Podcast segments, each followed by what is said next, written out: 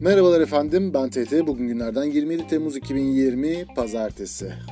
Geçen hafta bahsettiğim gibi artık haftada 2 bölüm çekmeye çalışıyorum. Geçen hafta 2 kez sizinle beraber olmuştuk. Haftanın başında yurt dışında yaşam konumuza devam etmiştik. Haftanın sonunda da gündemden bu kadın cinayetleriyle ilgili küçük, nahoş tatsız bir bölümümüz olmuştu. Böyle tatsız şeyler hakkında daha fazla konuşmak istemiyorum. Açıkçası benim modumu da bozuyor, psikolojimi de bozuyor. Ondan dolayı tekrar yurt dışında yaşam konusuna geri dönüyoruz. Ama bir farkla, bugünkü bölümümüz yurt dışında yaşam değil, tam tersi yurt dışında yaşam sırasında verdiğim ufak bir ara, Türkiye'ye geri dönüşüm, yurt içinde yaşam konusu olmuş olacak.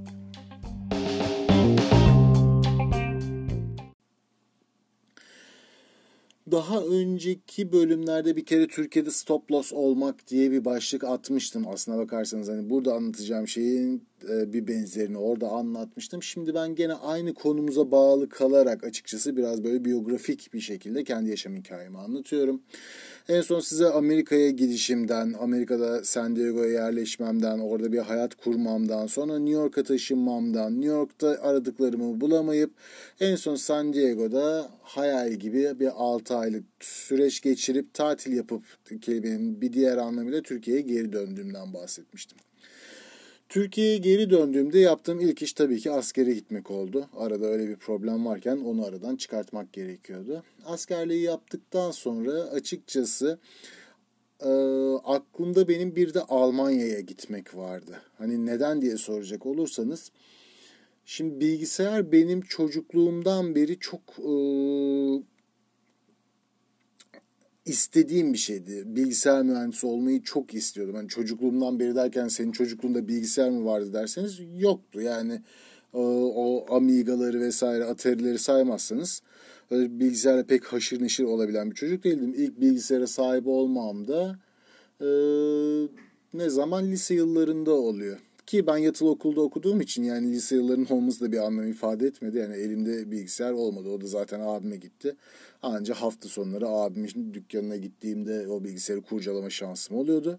Ama hani içimdeki tutku hiçbir şekilde bitmedi. Ona rağmen ben kendi kendime programlama öğrendim. Ne bileyim Basic'te programlamalar yapıyordum ama şöyle bir programlama. Defteri kalemi elime alıp o basic komutlarını yazıp sayfalarca ama yani onlarca sayfa basic komutu yazıp artık ne zaman gidersem bir ay sonra 2 ay sonra abimin dükkana gittiğimde o kağıtla kalemle yazdığım komutları bilgisayara geçirip çalışıyor mu çalışmıyor mu diye kontrol etmek. Yani bu kadar ilkel düzeyde bir bilgisayarla haşır neşirliğim vardı ama dediğim gibi bir tutkuydu benim için, ondan dolayı bilgisayar mühendisliğini çok istiyordum. Ama ve lakin Türkiye'nin çarpık eğitim yapılaşmasından dolayı ben bilgisayar mühendisliği yerine tekstil mühendisliği okumak durumunda kaldım. Hatta şöyle söyleyeyim, ben Türkiye birincisi olsam dahi Türkiye'deki iyi bilgisayar fakülteleri, hatta evet Türkiye birincisi olsam girebileceğim en iyi bilgisayar mühendisliği bölümü Ege Üniversitesi'ydi. Hani Türkiye birincisi olsam dahi ben Boğaziçi'nin, ODTÜ'nün herhangi bir bölümüne, bak sadece bilgisayar mühendisliği de demiyorum, herhangi bir bölümüne giremeyecek durumdaydım. Neden? Çünkü Fen Lisesi'nden mezun olduğum için.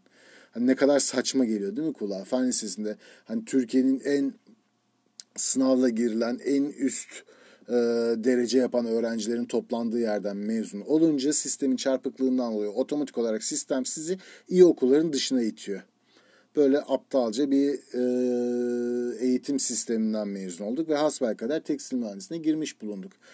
Şimdi ben Türkiye'ye döndükten sonra şunu düşündüm. Yani biri tekstil mühendisi, biri bilgisayar mühendisliği. En nihayetinde ikisi de mühendislik. Yani sonuç olarak ben temel mühendislik derslerini zaten vermiş olduğum için sadece bölümle ilgili dersleri alarak ikinci bir bölümden mezun olabilir miyim diye düşündüm ki o zaman da benim en iyi arkadaşım Almanya'da doktorasını yapıyordu ve bana Almanya'da okullarında ücretsiz olduğunu söyledi. Ben de ondan dolayı böyle bir fikre kapıldım. Dedim Almanya'ya gideyim, okullarla konuşayım. Eğer sadece ben aradaki farklı dersleri vererek 1 yılda ya da 2 yılda bilgisayar mühendisliği derecesi elde edebileceksem ve de bunu yabancı bir ülkede elde edebileceksem bu benim için çok avantajlı olur diye düşünüp Almanya'ya gitmeye karar verdim. Ayrı bir parantezde şöyle açayım. Hani Almanya ne alaka? Gram İngilizce bilmiyordun. İngilizce öğrenmeye gittin. Şimdi bir de Almanca konuşulan ülkeye gidiyorsun derseniz önceki bölümlerde dinleyenler belki ufak bir konusu geçmişti, hatırlarlar. Benim asıl dilim Almancaydı, yabancı dilim. Anadolu Lisesi'ni ben Almanca okudum 4 yıl boyunca ve güzel bir Anadolu Lisesi'nde okudum açıkçası. Öğretmenlerin tamamının Alman olduğu, hani aksanına kadar verilen bir güzel eğitim aldım Almanca konusunda. Ama bunu devam ettiremedik. İşte dediğim gibi ondan sonra fen lisesine gelince benden başka Almanca öğrencisi olmayınca beni de yalandan İngilizceye geçirip yalandan İngilizceden 100 puan verdikleri için Almancamı da unuttum. İngilizce de öğrenemedim. Yani lise yaşım, daha doğrusu lisede aldığım eğitim biraz bana zarar verdi desem neredeyse yeri. Yani doğru bir tabir olmadı. Yani illaki bir eğitim alıyorsunuz. Size faydası olan bir şey. Ama çok törpülendim lisede. İşte Almanca konusunda törpülendim, İngilizce konusunda törpülendim vesaire. Çok daha güzel bir şekilde yetiştirilebilirdi bu çocuk. Neyse, konuyu dağıtmadan tekrar öze döneyim. Şimdi arkadaşım Almanya'da olduğu için ve en iyi arkadaşım, bu benim kardeşim derecede bir söyleyebileceğim birisi.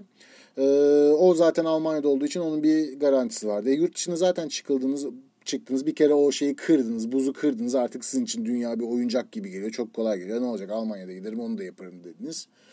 Ondan sonra her zaman tutkum olan bilgisayar mühendisliği vardı, bunu da aradan çıkartmak istedim, gittim Almanya için ben vize başvurusuna bulundum. İlk başta turist vizesine başvurdum, turist vizem de geldi, 2 aylık vize geldi hatta ilk başvurumda, çok da şaşırmıştım herhalde Amerika vizesi olduğu için.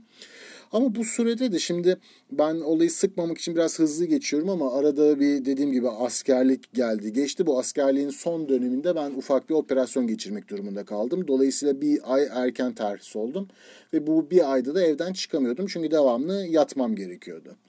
Ve bu bir aylık süreçte de sadece bir ortamı yoklamak açısından, hani Türkiye'de iş bulmak nasıl oluyor, geri dönüşler oluyor mu, potansiyel var mı, varsa bile ne kadar fiyat teklif ediliyor vesaire. Hani yapabileceğim hiçbir şey olmadığı için bu sürede de böyle 2-3 tane de iş başvurusunda bulunmuştum. 2-3 tane de değil açıkçası, yani öylesine önüme gelen yere CV yolluyordum ama asıl amacım çalışmak değildi. Ben zaten vizemi aldım, Almanya'ya gideceğim, böyle bir deneme yapmak istedim. Ondan sonra bir gün hatta İzmir'deyim. Sabah erkenden telefon çaldı ki ben de sabahlamışım galiba o zamanlar. Daha uyku sersemiyim. Telefonla açtım gözümü. Telefona açtım. Dediler ki böyle böyle bir iş başvurusunda bulunmuşsunuz. Salı günü gelip görüşebilir miyiz? İyi dedim, gelelim görüşelim. Neredesiniz siz? Şişli dedi. Dedim ne Şişlisi? Şişli nerede? Dedi Şişli. Hani İstanbul Şişli. Ben İstanbul'da bir yere başvuruda bulunduğumun bile farkında değildim.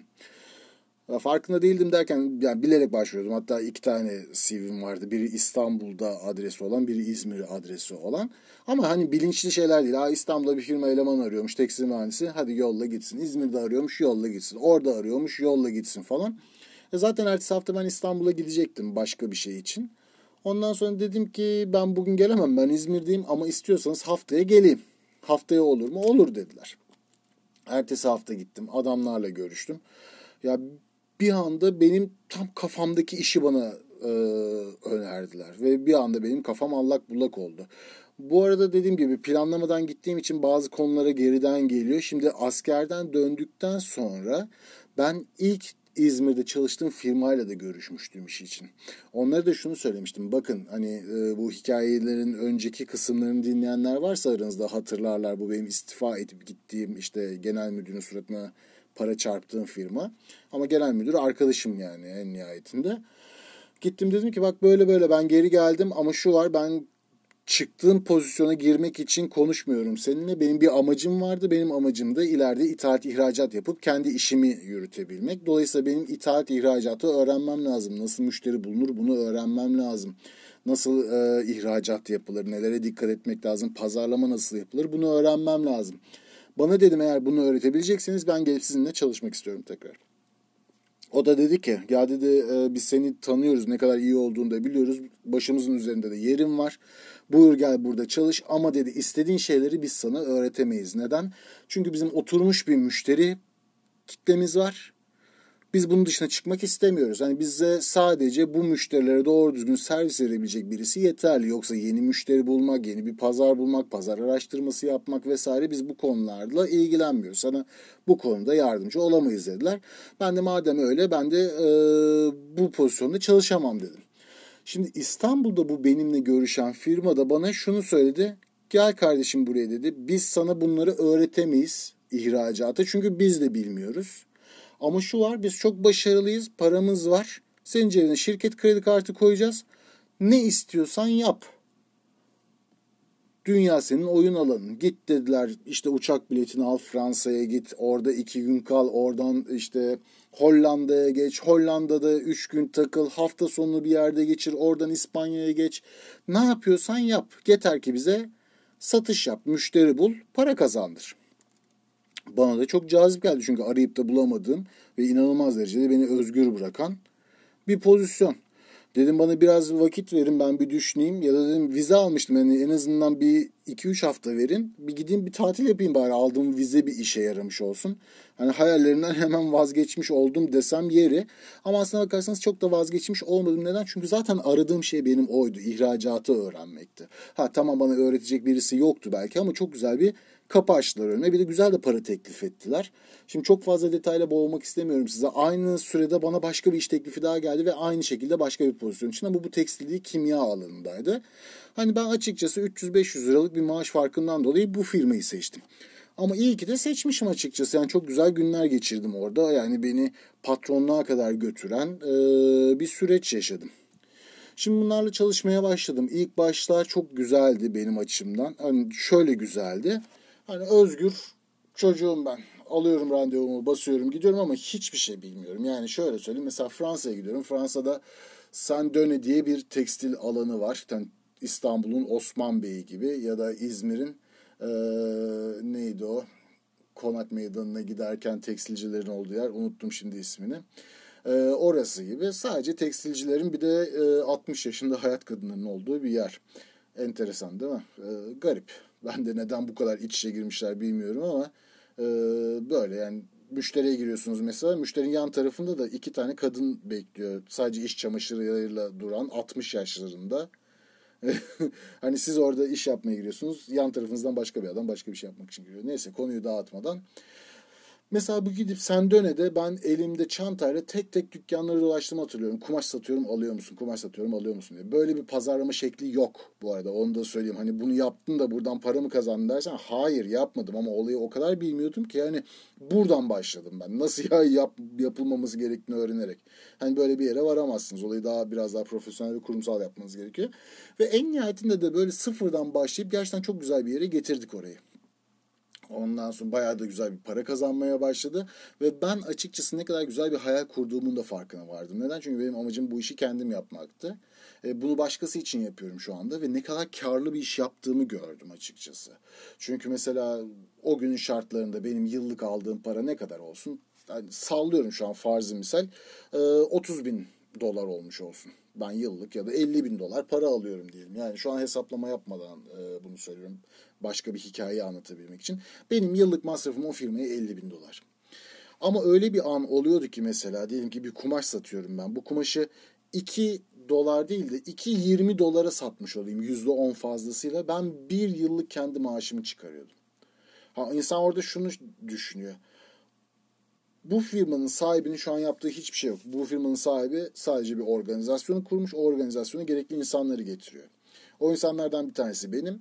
Ben de ne yapıyorum? O gençliğimin verdiği hırsla, çalışma azmiyle, kendimi kanıtlama arzusuyla öyle bir şey yapıyorum ki ben zaten bedavaya çalışıyorum o adam için. Hani benim yaptığım bir tane hareket o adama bana bir yıl boyunca verdiği parayı amorti ediyor zaten.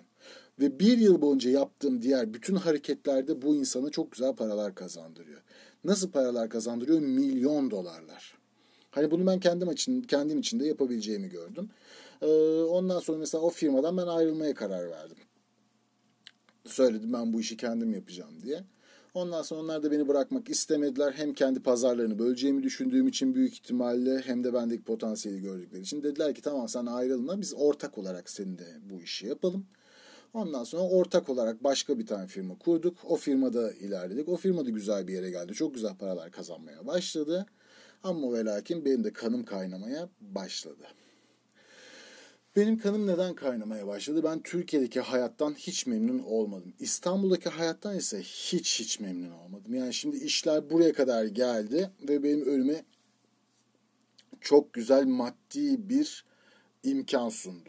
Hani şunu görebiliyordum. Ben bir 3-5 yıl içerisinde milyon dolarlar kazanabilecek bir durumdaydım. Çünkü artık şirket para kazanmaya başladı ve önü açık. Görüyorsunuz, güzel para kazanıyorsunuz. Ama bir yandan şunu da hissediyorsunuz. Hani ben milyon dolar kazansam da ne yapacağım o parayı? Gene aynı trafikte, aynı Hanzo'yla yan yana gideceğim. Gene aynı trafikte önümü kesen adama ne yapıyorsun sen kardeşim dediğinde o adam levyeyle benim üzerime yürüyecek.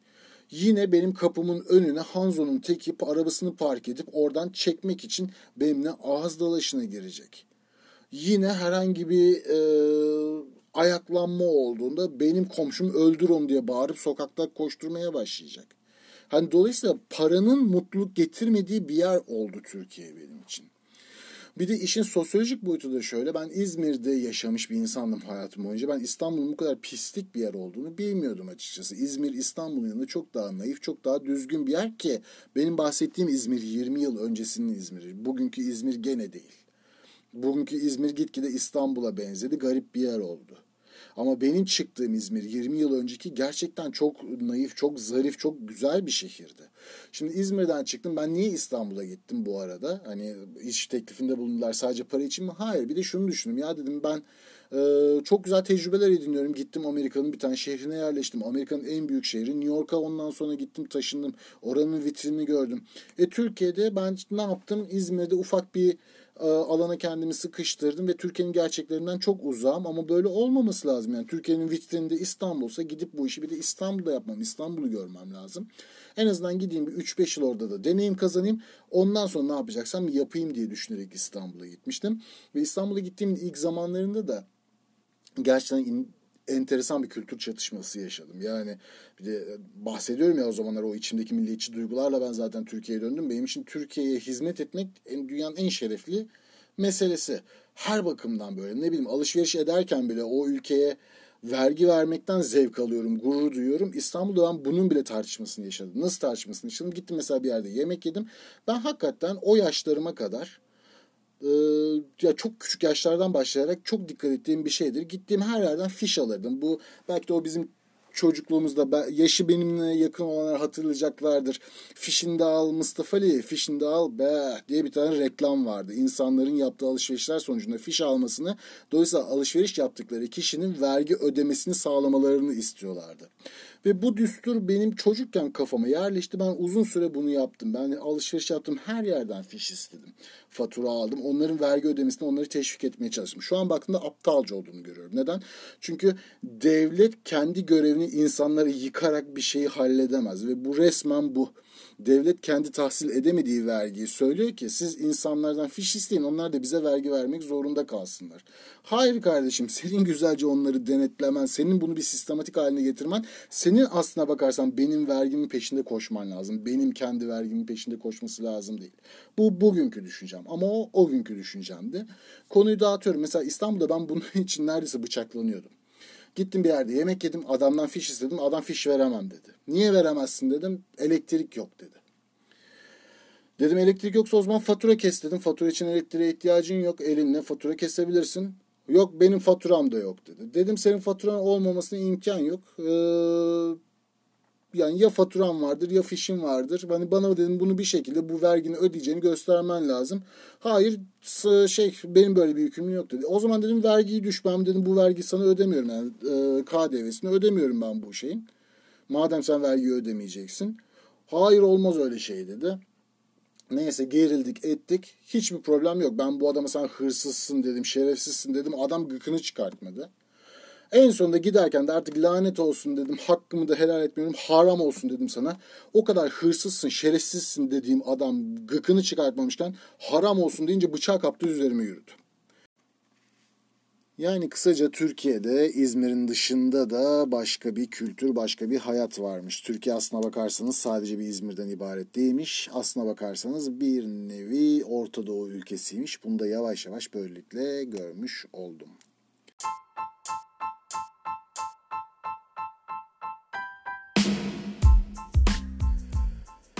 Şimdi ben bu konuyu bir bölüme sığdırırım diye düşünüyordum. Yurt içine geldikten sonra neden tekrar yurt dışına çıkmaya karar verdim ve nasıl yurt dışına çıktım diye.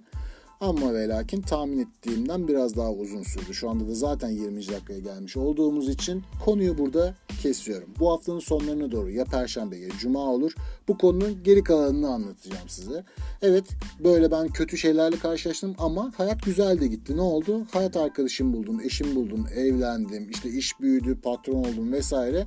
Her şey bu kadar güzel gidiyordu da ne oldu, tekrar yurt dışına çıktım? Bunlardan bahsedeceğiz. Nasıl yurt dışına çıktım? Bunlardan bahsedeceğiz. Şimdilik sizleri öpüyorum. Kendinize iyi bakın. Sizleri seviyorum. Mutlu kalın, huzurlu kalın. İyi günler.